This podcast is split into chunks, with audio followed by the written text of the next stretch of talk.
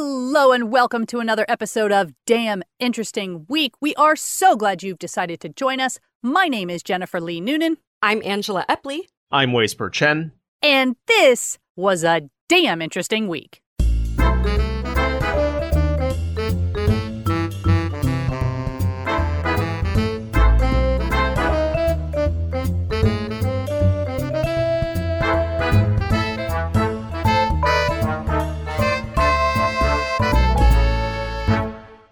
So let's get started with our first link.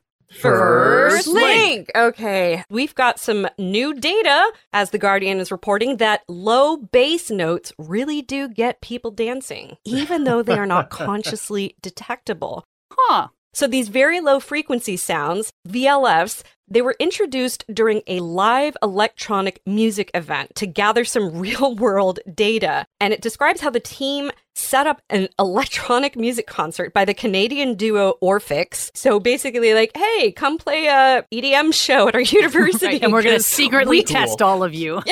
well, and it wasn't even that subversive. I mean, they asked the attendees to wear these motion capture headbands Cool. before turning on and off specialized VLF speakers every two and a half minutes throughout the 55 minute performance. Wow. So this wasn't like a we just happened to do some clandestine testing. It was like, come to the show, be a part of science. Well, I and it's not making a statement about which songs from this band are better because they're like going on and off in the middle of songs. Exactly right. And they took results from, on total, 43 attendees who agreed to wear the headband. And what they showed is that they moved 11.8% more when the VLF speakers were turned on. And at the end of the concert, 51 attendees completed a questionnaire. Mm, nothing like ending a night off the dance floor With a survey. paperwork. But they were asked whether they could feel the music in their body and whether the bodily sensations affected their compulsion to move. And what they got, the concert goers experienced bodily sensations associated with the music, but that these feelings were not rated as stronger than at similar concert settings where, you know, you're not going to have these VLF speakers. Hmm.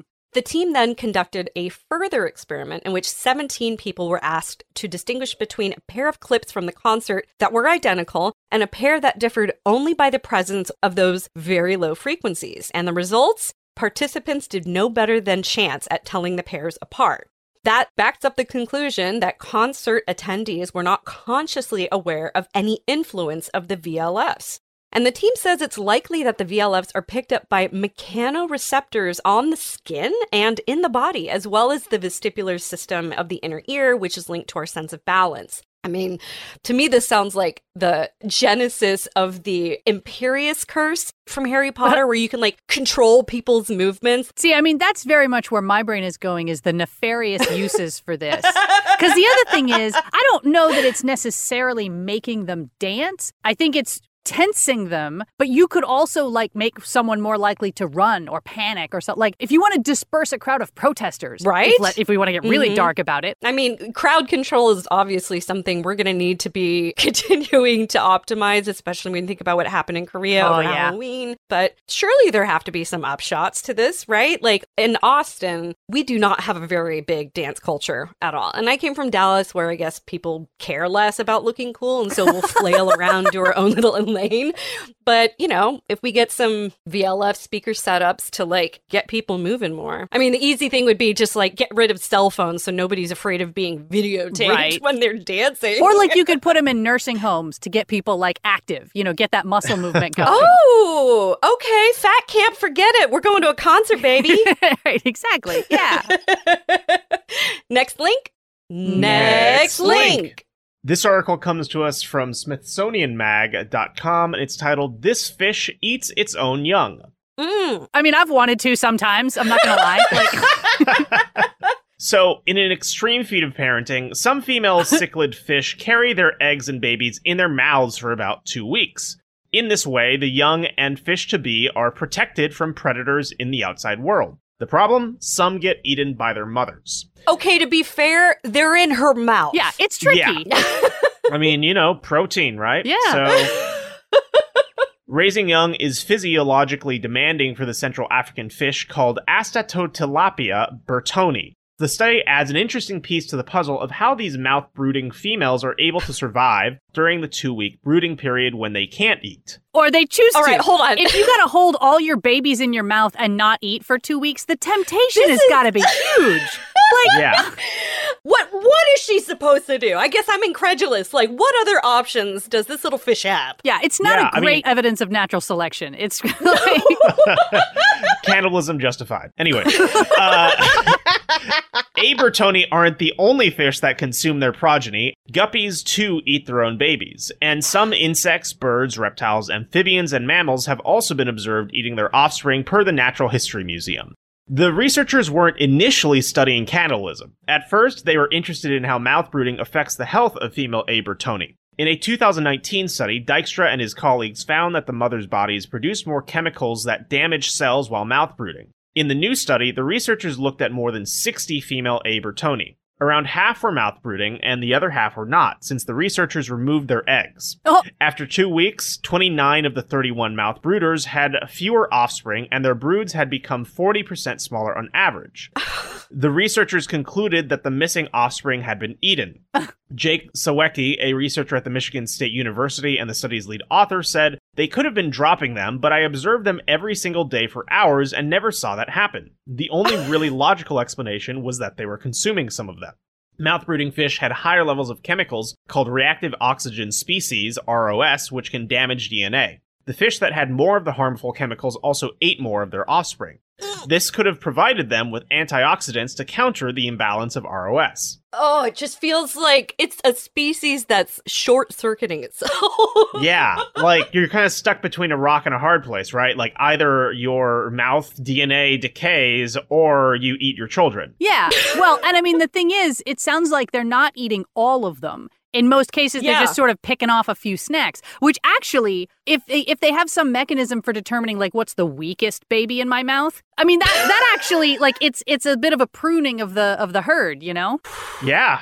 I mean, better than leaving some fish runts out there, I guess. I don't know. exactly, exactly. You don't want some weak offspring embarrassing you in front of the other cichlids. Like, come on. So, worry not, I have another cannibalism article after this. Oh, good, good. but anyways, so Dijkstra says, in the grand scheme of things, it's probably more beneficial to eat some of those young and be able to reproduce again in the future, rather than to die after that reproductive cycle and only have produced X number of young. hmm Which, you know, ancient wisdom at this point. Yeah, apparently. I mean that's how I justify it. I ate one of my kids at some point and was like, "Look, you want me to have more babies, right?" Next link. Next Next link. All right, this next article comes from the BBC and it's called "The Samurai Who Forever Changed California." Oh. So it's a historical profile of this guy named Kanaye Nagasawa, who was indeed a literal samurai who emigrated to California in the late 1800s and became the very first permanent Japanese resident in America. And his story is just wild from beginning to end. Because, first of all, when he left Japan in 1864, it was during the fiercely isolationist Edo period when traveling mm. outside of Japan for any reason was completely illegal. But a group of 19 young samurai decided they were going to smuggle themselves out of the country in order to study science and technology in the West. Nagasawa was the youngest of the group at just 13 years old, and his real name was actually Isonaga, but he changed it to Nagasawa because he was afraid that the Japanese government would find him. Like, they were very serious about Japanese people not leaving Japan at that time. They also had to cut their hair and give up their swords, which was emotionally and culturally very difficult. But Nagasawa said, quote, Our education will be our sword. Unfortunately, getting out of Japan was such a huge hurdle in itself, they really didn't have much of a plan after that. They just sort of wandered in a westerly direction until they got to. I know. until they got to Scotland, where, because they were so young and barely spoke the language and just had no idea what they were doing, they ended up getting sucked into a religious cult called the Brotherhood of the New Life. It was run by this very charismatic guy named Thomas Harris, who basically said, Look, you want to get to America? I can help you get to America. All you have to do is come live on my commune in upstate New York and worship me as a god. And that apparently know. sounded like a good idea to some of them. And I guess it was a good enough deal for them because Nagasawa ended up living in the commune for the next 12 years. But Hmm. eventually, the locals in New York got pretty sick of having a cult next door. And Harris decided that they all needed to relocate to California and start a vineyard. Ah, yep. Yeah, Mhm. exactly. That's what you do. And unlike everyone else on the compound, Nagasawa had apparently somehow managed to grow up into a responsible human being. So Harris put him in charge of running the entire vineyard operation by himself, while the rest of them continued to hold their nightly bacchanalia parties. wow, indentured servitude much? Yeah, pretty much. And of course, their neighbors in California weren't very fond of them either. And before long, Harris and the rest of them had all been run out of town, leaving Nagasawa as the sole owner of a very profitable piece of land in Sonoma County, which, if you know your wines, is right up there with Napa Valley as far as the quality of its grapes. Mm-hmm. And so, this 25 year old former samurai completely leaned in to his new life and eventually became known as the Wine King. He would travel to neighboring vineyards to share knowledge. He was the first to market California wines in England and the rest of Europe. And he was Wow. basically completely instrumental in developing California's wine industry as it stands today. And then, once the shogunate fell in Japan, he was able to get back in touch with some family members and bring them over. And in 1915, he was awarded the Order of the Rising Sun by the Japanese emperor for his worldwide prominence as a businessman, which is all very nice and cool. Unfortunately, his story does get a little sad at this point Oh. because the US government in the early 1900s was super racist. And Mhm. California, in particular, had enacted something called the Alien Land Laws, which just straight up said Asian nationals can't own property. And Mhm. for those who already did own property at that point, they kind of let it slide. But when Nagasawa died in 1934, the only American citizen in the family was his grandnephew, who wasn't 18 yet. So the government said, well, he's not an adult. We're going to seize the estate, sell it all off. We're done. Ah. And then, just to rub salt in the wound, while the family was still fighting the seizure in court, World War II came along, and Franklin Roosevelt signed Oh. Executive Order 9066, which forced all Japanese Americans into internment camps for the next four years. So, you know, after that, it was done. Like, they knew they had no chance of getting the land back. Nagasawa's grandnephew did remain in the area after the war and ultimately had a family and prospered, but he and his younger sister really never talked about the vineyard they'd grown up on or any of their family history.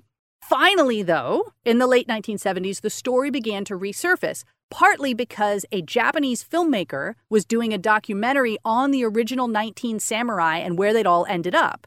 The vineyard had passed through several owners by then, and the current owner wasn't about to just give it back to his descendants, but they were all at least really eager to know the history, and they even created a little museum dedicated to Nagasawa, including an authentic samurai sword that he had acquired for himself once he was able to return to Japan later in his life. Huh. Except in 2017, the whole vineyard, including the museum, was wiped out by a California wildfire. Okay. I know, it just keeps going down.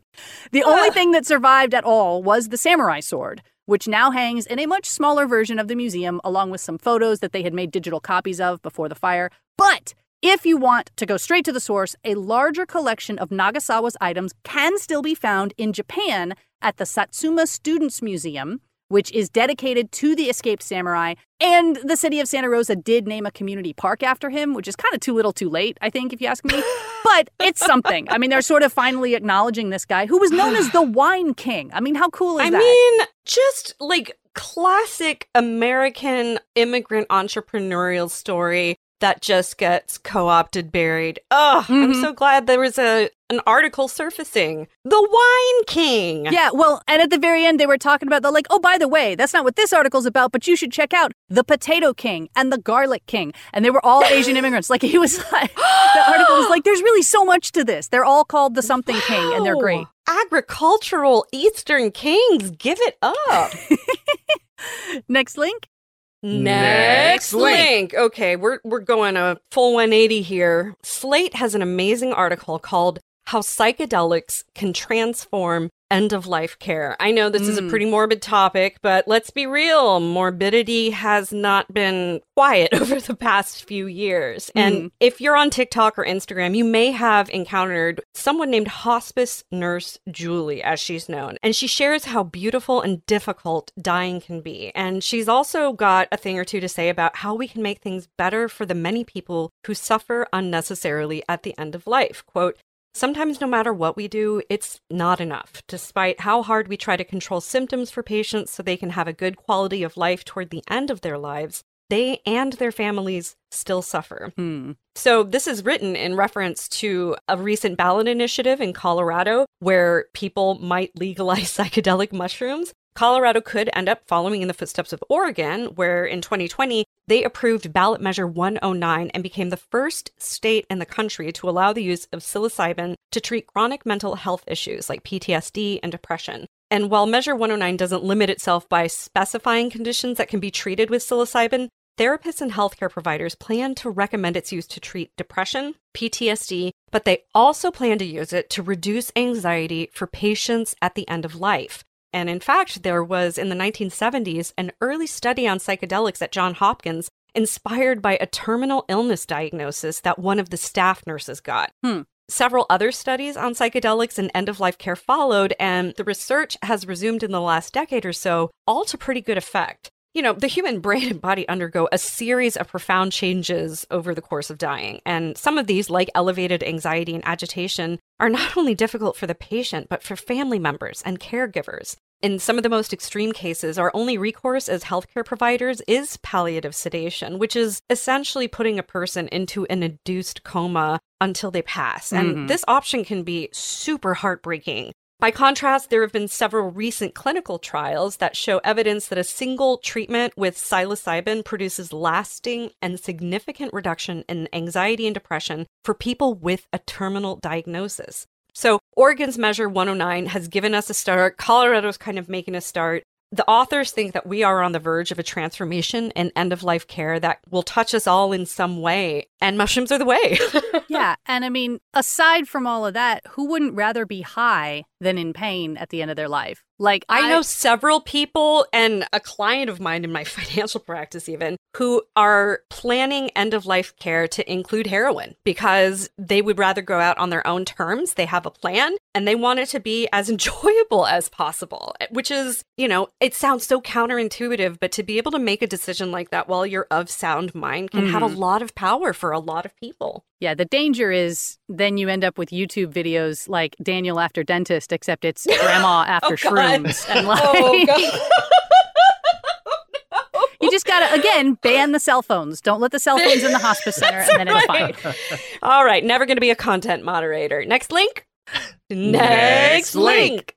This article comes to us from daily.jstor.org, and as I promised, it's about the Colorado cannibal. Hmm. Cannibal number two. So, the San Juan region in southwestern Colorado was known for its harsh winters. As historian Diana DiStefano writes, winters could last up to nine months, and deep snowfall could make traveling practically impossible. And in the late 1800s, those were particularly dangerous conditions. Because of the region's gold and silver deposits, however, there were plenty who thought they were strong enough to endure the weather and were willing to take their chances if a fortune waited at the other end of their labors and risks. Hmm. But the freezing temperatures, sudden storms, and violent avalanches made traveling, living, and working in the mountains extremely dangerous.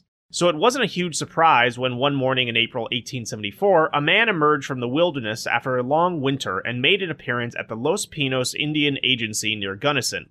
He was ragged, tired, and in need of a drink, which they happily provided. His name was Alfred Packer, and he had a story to tell. Huh.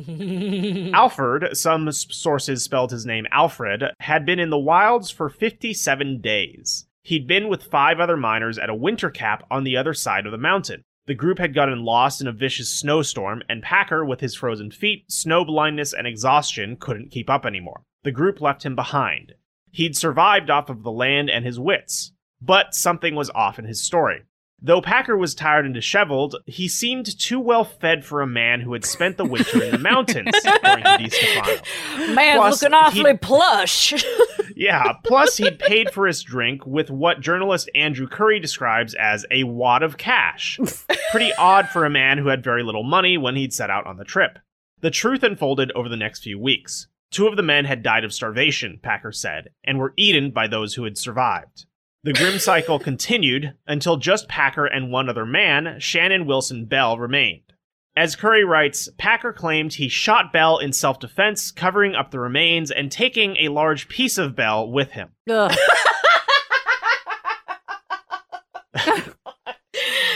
oh my goodness. A search party set out to recover the bodies but found nothing.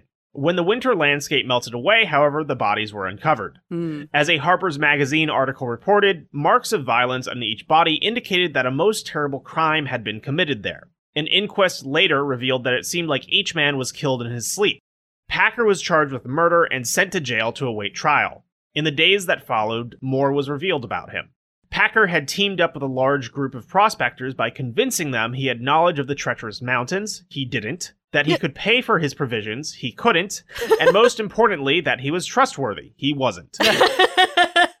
By the time the men reached a winter camp along the Uncompahgre River in the middle of December, the group was done with him. Despite warnings to wait until spring, a breakaway group set off without Packer and told him they'd shoot him if he tried to follow. oh, jeez. Packer then left the camp with a smaller group, members of which would eventually be found dead. When Packer was in jail for the crime, he maintained that he'd been forced to kill, DiStefano explained. he asserted that extreme conditions drove him to kill in order to save his own life and cannibalize his companions for survival. Dear goodness. But his story changed over time, each change making people more suspicious of his actual motives. Was Packer just a cold blooded killer who conned and lured these men to their deaths? They'd have to wait 10 years to find out, as Packer escaped from jail. oh, When he was finally caught and tried, he was sentenced to death. The sentence was later overturned, with 40 years of confinement imposed instead. what? He was paroled in 1901 after 18 years behind bars. Oh gosh. Packer's story would be told for years to come as a horror story, but even more than that, Packer represented a betrayal of the trust that miners had to have between one another. hmm DiStefano writes, His guilt lay not in cannibalism per se, but his failure to act for the good of the group. Which, But Sure. technically, yeah, Yeah. I mean, I mean, cannibalism sure falls under that Right. umbrella, but yeah. So it just goes to show you that 1800s USA, especially Colorado, was a little rough.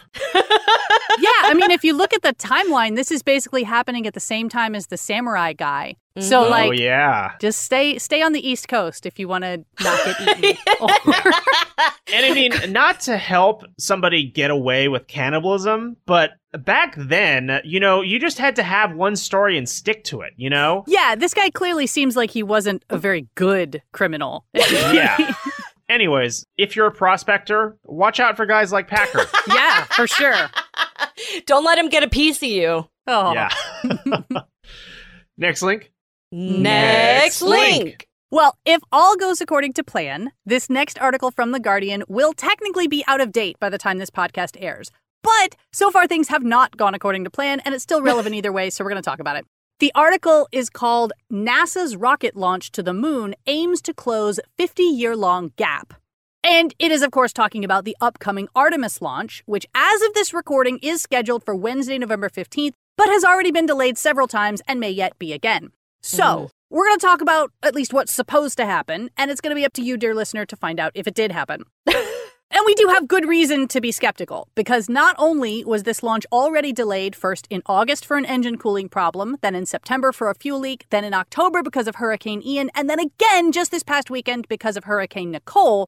But if you look at the bigger picture, lunar space travel in general has already been on hold for nearly 50 years. Mm. Our last rocket to the moon was the Apollo 17 mission in December 1972, and at the time, everybody at NASA thought we'd be back again very soon. However, for a variety of reasons, NASA's research got redirected toward other things, and we're only just now turning our attention back to the moon. But even if it does launch as intended, the Artemis 1 mission is still just a test flight. It will not contain any humans, but it will make a 25 day, 1.3 million mile loop around the moon and back.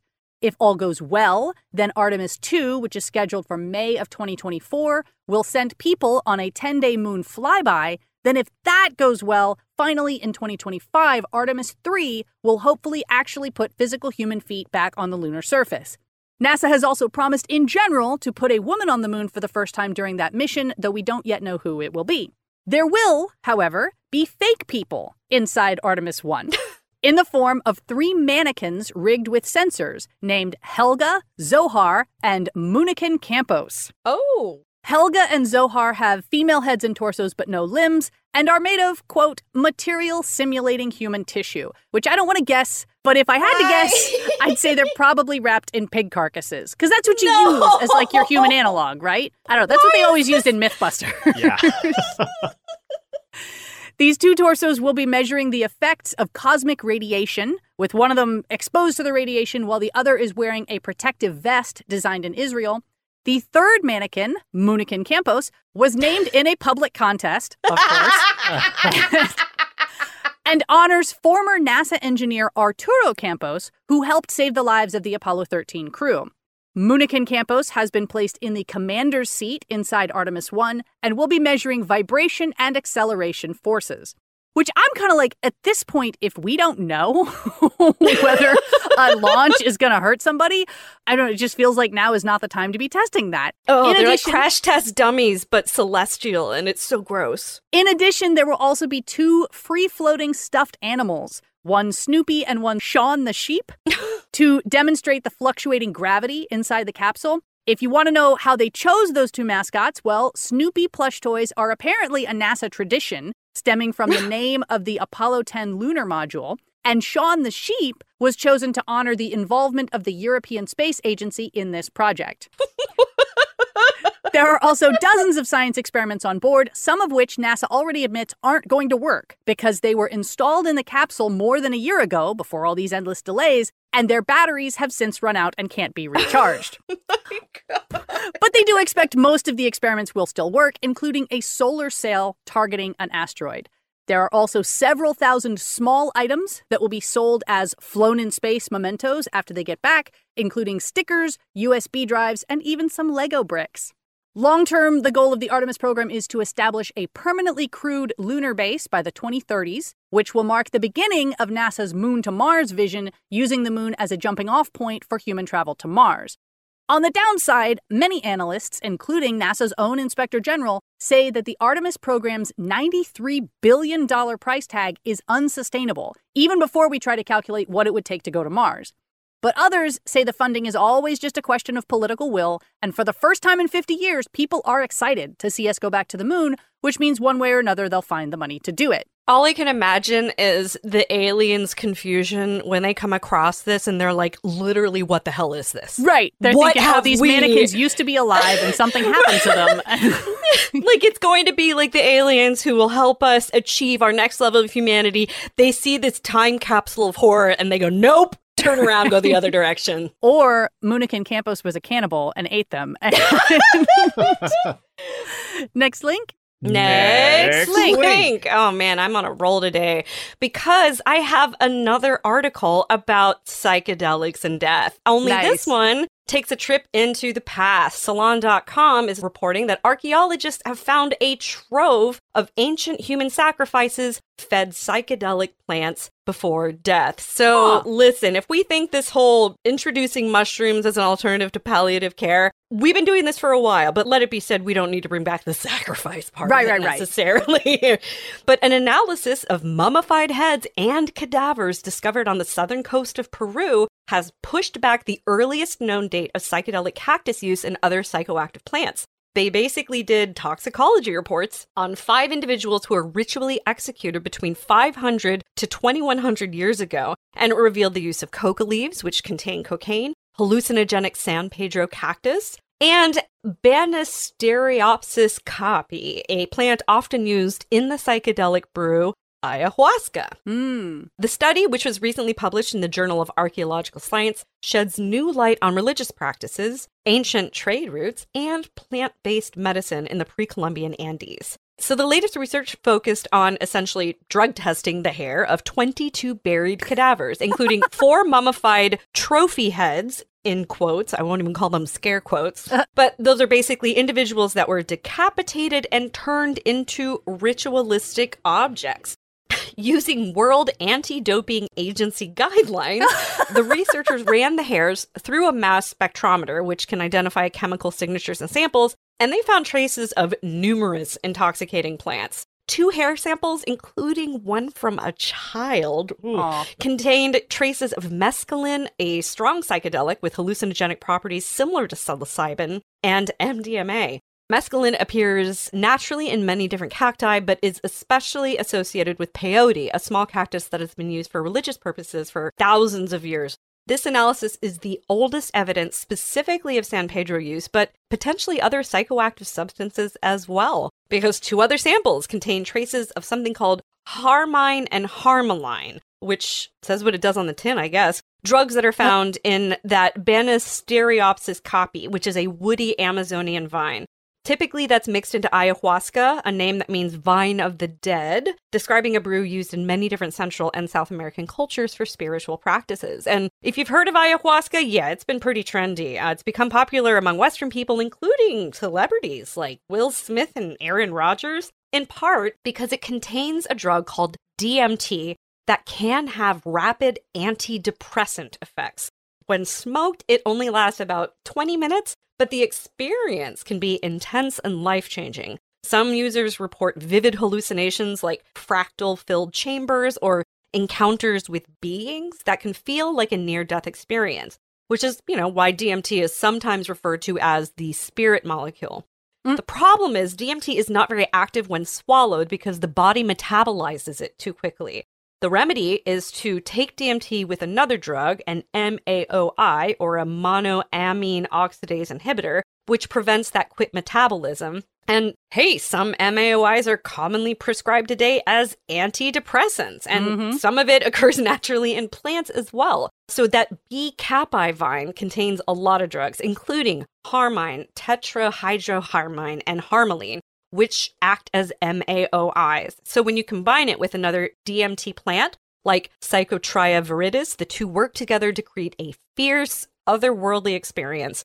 And when combined in this form, an ayahuasca experience can last three to seven hours. So the reason that trade routes come into this is that coca and B. caapi are both grown in the jungle, which is a big long distance from where the bodies that we were testing were found. So they're thinking this indicated the plants were traded for long distances, signifying mm. their importance in ancient cultures. So, kind of sharing some of their spiritual practices. But ultimately, this just goes to show humans have been using psychoactive plants and fungi since before recorded history. But it would be nice if we just could take the psychedelics and then not be sacrificed.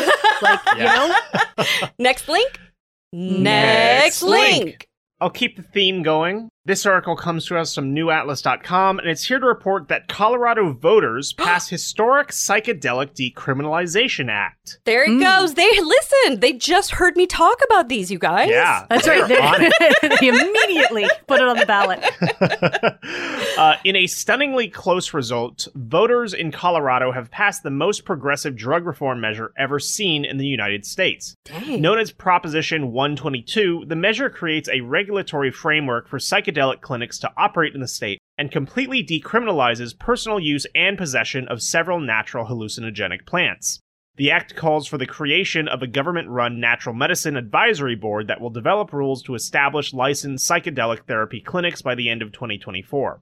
Learning from the last couple of years in Oregon, the Colorado measure doesn't allow certain counties to opt out of the clinic program. This means individual counties in Colorado cannot ban the presence of psychedelic clinics, a practice that has been occurring in several parts of Oregon. Oh, wow. Mm. The ballot measure has not come without major opposition, particularly from within the psychedelic community. Huh. Many natural medicine advocates in the state have argued the proposition leans too heavily on a government run regulatory process that will benefit corporate interests looking to profit off psychedelic clinics. It has also been argued the decriminalization parts of the act are dangerously vague, with no clarity on how much of a specific substance constitutes personal use. Yeesh. Nicole Forster from Decriminalized Nature Boulder County lobbied against this proposition, arguing anything more than simple decriminalization of psychedelics is against the interests of Colorado citizens. We cannot forget that the decriminalization and personal use protections are the most important part of this measure and unfortunately the most vulnerable, Forster said in a recent statement.